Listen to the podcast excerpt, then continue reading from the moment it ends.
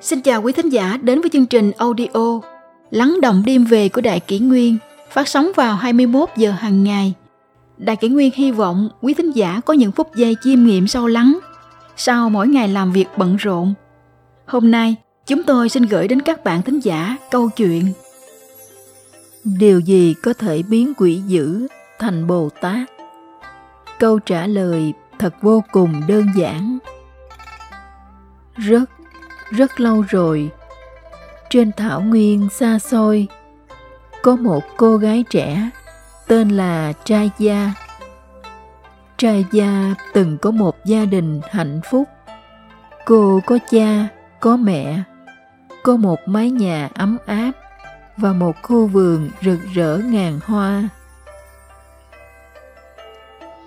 nhưng kể từ khi cha mẹ qua đời cha gia phải chuyển về sống với người dì, tên là Sagara. Chồng của dì đã mất. Dì có hai đứa con gái nhỏ và yêu thương chúng hết mực. Nhưng riêng đối với trai gia, dì lúc nào cũng la mắng, gắt gỏng và chỉ coi cô như con ở trong nhà. Trai gia rất chăm chỉ làm việc nhà quần quật từ sáng sớm đến tối mịt nhưng vẫn không thể khiến gì hài lòng hôm ấy cũng giống như mọi ngày trai gia phải thức dậy từ 4 giờ sáng để chẻ củi, đun nước, cho lợn ăn, rồi lại chuẩn bị bữa sáng cho cả nhà. Bữa sáng còn chưa kịp dọn lên, từ trong phòng ngủ dì đã gắt lên rằng Sao cái sàn nhà bẩn thế? Giờ này mà còn chưa quét nhà sao? Cha gia vội vàng sửa soạn bàn ăn, rồi lại tất tả chạy đi lấy cái chổi quét nhà. Vừa quét xong, cô lại nghe tiếng dì la mắng. Mặt trời đã lên rồi, mà vẫn chưa chịu đi phơi quần áo là sao? cha gia lại tất bật đi vũ quần áo rồi đưa lên dây phơi. Lúc này cô đã mệt lã người, chỉ muốn ăn chút gì đó cho lại sức. Nhưng từ dưới bếp, người gì đang quát tháo ầm ĩ. Cả nhà đã dùng bữa xong rồi, sao mày còn không mau đi rửa đi? Trai già liền chạy xuống bếp, xin lỗi rối rít. Cô vừa rửa bát, vừa lén lao đi những giọt nước mắt cứ chực tràn ra ngoài. cha gia đáng thương không có một phút nào bình yên. Cô bỏ lại những lời mắng nhiếc của dì đằng sau lưng và chạy thẳng về phía cánh đồng. Cô cứ đứng mãi dưới gốc cây mà khóc nức nở. Hình ảnh của người dì với khuôn mặt đỏ bừng dữ tợn, đôi mắt giận dữ và tiếng quát tháo cứ văng vẳng trong tâm trí của cô. Quá đau khổ, cô bước lang thang vô định, chỉ muốn tìm một góc nhỏ yên tĩnh để được ngồi xuống khóc cho đến khi nước mắt đã cạn kiệt. Trai da lầm lũi, bước đi về phía ngọn núi phía sau nhà, nơi có một khe núi rộng và sâu thẳm Cô bước vào bên trong, rồi bỗng trượt ngã xuống nền đá trơn trượt. Khi ngẩng mặt lên, cô bỗng rùng mình trước những gì mình thấy. Cuộc gặp gỡ kỳ lạ trên sườn núi. Trước mặt trai gia là một gương mặt đỏ rực với hai con mắt giận dữ trông giống như nữ quỷ hung ác trong chuyện kể đêm khuya. Trà già run rẩy vì sợ hãi. Cô chỉ muốn quay đầu bỏ chạy. Một âm thanh ồm ồm vang lên. Vẻ ngoài này tạm bợ. Con yêu ơi đừng sợ. Trà gia vẫn run sợ, đứng nép người vào vách đá. Âm thanh lại vang lên Đừng trốn và đừng chạy. Không như con thấy vậy. có phải người đang nói chuyện với ta không? Trai già thốt lên từ phía sau tảng đá. Hãy mở trái tim ra, cho nỗi sợ lùi xa. Giọng nói vẫn tiếp tục ngân vang. Người muốn gì ở ta? Trai gia nói như đang nức nở. Nhìn sâu vào đôi mắt, mọi hiểu lầm sẽ tắt. Nữ quỷ nói. Nhìn vào mắt nữ quỷ ư? Làm sao mình đủ dũng cảm để đối diện với đôi mắt hung ác ấy? Trai gia nghĩ vậy trong lòng, nhưng cô vẫn thử ngẩng đầu lên và nhìn qua kẻ tay với đôi mắt e dè. Nữ quỷ lại nói, nhìn ta như người bạn, nỗi sợ sẽ vơi cạn. Trai gia lắp bắp trả lời, ta sẽ cố gắng, nhưng ngươi đừng đến gần hơn nhé. Trai già lấy hết can đảm và quay đầu nhìn lại một lần nữa. Đầu tiên cô thấy một nữ quỷ hung tợn. Sau đó cô nhìn thấy một đôi mắt long lanh. Đôi mắt ấy hiền từ hơn nhiều so với cái vẻ mặt lạnh lùng mà mình nhìn thấy lúc trước. Cô tự nhủ. Nhìn sâu hơn nữa, cô bỗng thấy sự dịu dàng kỳ lạ một cảm giác ấm áp lan tỏa sưởi ấm đôi vai run rẩy của cô rồi sau đó khuôn mặt của nữ quỷ bỗng trở nên xinh đẹp lạ thường ngay thời điểm ấy, hình ảnh nữ quỷ gớm ghiếc bỗng tan thành một làn khói. Và ngay ở chỗ đó, chính tại vị trí ấy, là một người phụ nữ xinh đẹp và hiền từ đang đứng giữa một quần sáng rực rỡ. Quá bất ngờ trai gia lắp bắp. Bà bà là ai? Bồ tát chính là ta. Rồi con sẽ nhận ra người phụ nữ lên tiếng. Trai gia thở phào nhẹ nhõm. Trong cô dâng lên một cảm xúc thân quen khó tả. Con đã từng nghe về các vị bồ tát. Họ có những phép thuật kỳ diệu. Chắc hẳn bà cũng có chứ. Bồ tát hiền từ nói với cô kỳ diệu hơn mọi điều trái tim biết yêu thương câu trả lời khiến cha gia cảm thấy khó hiểu Cô nhìn quanh và hỏi, Thế còn con quỷ lúc nãy đâu rồi?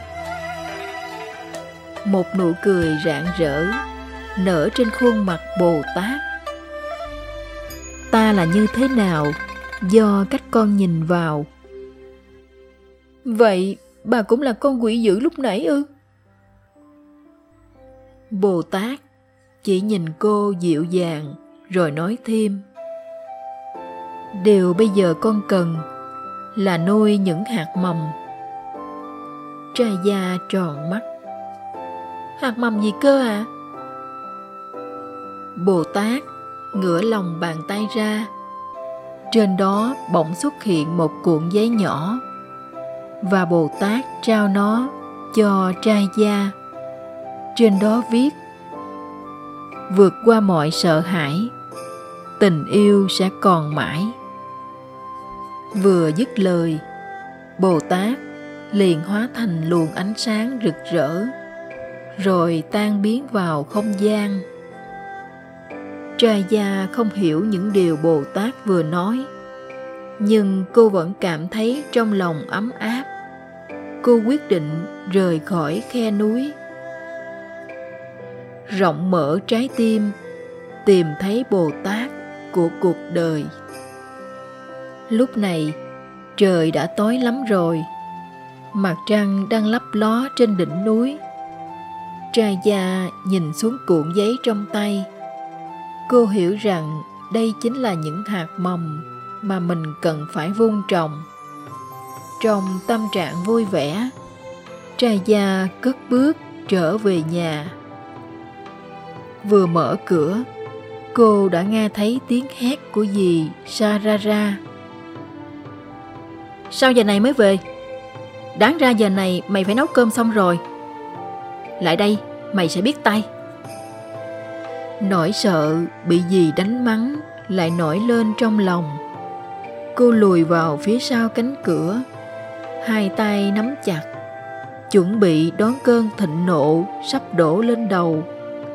Cô định chạy ra cánh đồng và khóc như mọi khi. Vẻ ngoài này tạm bợ, con yêu ơi đừng sợ. Âm thanh lúc chiều bỗng vang lên trong đầu trai da, Cô như bừng tỉnh, nỗi sợ trong lòng cũng yếu đi phần nào. Đừng trốn và đừng chạy, không như con thấy vậy. Những gì đã diễn ra trong khe núi lại hiện ra sống động trong tâm trí cô. Trai gia suy nghĩ về câu nói đó, tự nhủ rằng có lẽ hoàn cảnh chưa đến mức đáng sợ như mình tưởng hãy mở trái tim ra cho nỗi sợ lùi xa. Trai gia nhìn khuôn mặt đỏ bừng của dì. Cô cố gắng thay đổi suy nghĩ. Phải chăng dì cũng có những nỗi khổ riêng không thể chia sẻ cùng ai?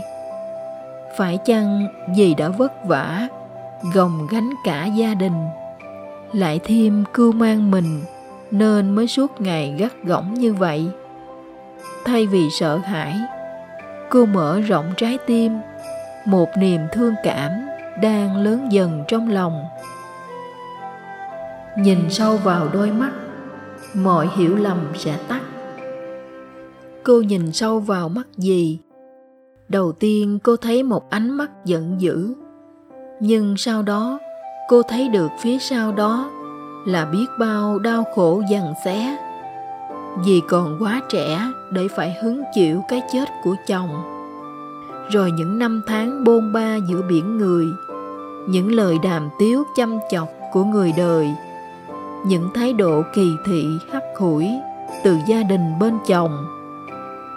Dì thật kiên cường, khi một mình nuôi hai đứa con thơ cùng với đứa cháu họ, lúc này, cha gia nhìn thấy trong đôi mắt đó một khao khát được yêu thương và thông cảm. Cô bỗng thấy biết ơn và yêu thương gì hơn bao giờ hết. Nếu không có gì, cô đã phải sống cuộc đời phiêu bạc nay đây mai đó. Nếu không có gì, cô đã không tìm được nữ bồ tát của ngày hôm nay. Và nếu không có gì, cô sẽ không bao giờ học được cách thấu hiểu và yêu thương. Nhìn ta như người bạn, nỗi sợ sẽ vơi cạn. Trước mắt trai gia, dì không còn là người phụ nữ, suốt ngày chỉ đem đến khổ đau và tai họa nữa. Mà với cô, đó là một bà mẹ tần tảo, một người dì thân thương, người đã chịu quá nhiều đau khổ mà không có ai để thổ lộ sẻ chia. Không còn một chút sợ hãi nào, cô tiến đến gần hơn và ôm chầm lấy gì bồ tát chính là ta, rồi con sẽ nhận ra. Trai gia nghẹn ngào xúc động. Nhờ có lời dạy này, cô nhận ra rằng vì mình không khác nào vị bồ tát đã ở bên cô từ lâu. Tất cả những điều gì đã dành cho cô, từ yêu thương, chăm sóc, cho đến giận dữ hay la mắng, đánh đập, đều có một ý nghĩa nào đó mà đến giờ cô mới thấy trân trọng. Cô hôn lên má dì. Lần đầu tiên cô thấy khuôn mặt dì thật hiền từ. Vượt qua mọi sợ hãi tình yêu sẽ còn mãi. Ở đâu không còn nỗi sợ, ở đó có tình yêu. Tình yêu đã có sẵn trong ta, nhưng lại bị nỗi sợ hãi khiến ta không nhìn thấy. Có lẽ đó là bài học đầu tiên mà bồ tát đã đến và dạy cho cô. Ta là như thế nào, do cách con nhìn vào đây là bài học thứ hai. Vì sagara có phải là bồ tát hay không? Không phải nằm ở cách gì đối xử với cô thế nào, mà lại hoàn toàn phụ thuộc vào cái nhìn trong cô. Cái ôm và nụ hôn của trai gia làm gì sagara khựng lại. Trái tim bà như được đánh thức. Bà đứng một hồi lâu mà không nói nên lời tuy cơn giận chưa tan hết, nhưng bà bỗng thấy lòng nhẹ bẩn đi. Bà không muốn trách mắng nữa, mà chỉ lặng lẽ bỏ đi. Kỳ diệu hơn mọi điều, trái tim biết yêu thương. Lúc này, tất cả những điều mà bồ tát từng nói đã trở nên vô cùng ý nghĩa đối với trai gia. Cô học được rằng, nếu có thể yêu thương cả những người đang khiến mình đau khổ, thì trái tim sẽ đạt được trạng thái an lạc và hạnh phúc vĩnh hằng. Và từ nay, cô sẽ không nhìn gì như một nữ quỷ nữa, mà sẽ là một vị bồ tát đang dạy cô học cách yêu thương. Điều bây giờ con cần là nuôi những hạt mầm. Cô sẽ học cách gieo những hạt mầm của tình thương và lòng bao dung rộng lớn. Cho dù dì có đối xử với cô như thế nào đi nữa, còn gì tuyệt vời hơn, nếu có thể cung kính và trân trọng mọi người như những vị bồ tát cô gặp trên đường đời. Ngày qua ngày, cha gia đối xử với dì như với một nữ bồ tát mỗi khi dì nóng giận và quở trách, cô liền coi đó là một cơ hội để gieo những hạt mầm yêu thương. Dù bị dì đối xử bất công, cô vẫn không một chút oán trách nào trong tâm. Cứ như thế, những hạt giống trong cô đang nảy nở, đâm chồi, ươm kết thành thứ tình yêu bao la và vĩ đại mà người ta vẫn gọi là từ bi. Một ngày kia, dưới ánh trăng vằn vặt, trai gia đang ngủ gục bên cửa sổ. Dì đã đến ngồi bên, vuốt nhẹ mái tóc mềm mại của cô, bà thì thầm. Con yêu, hãy chỉ cho ta cách để trở nên yêu thương và tràn đầy lòng nhân ái giống như con.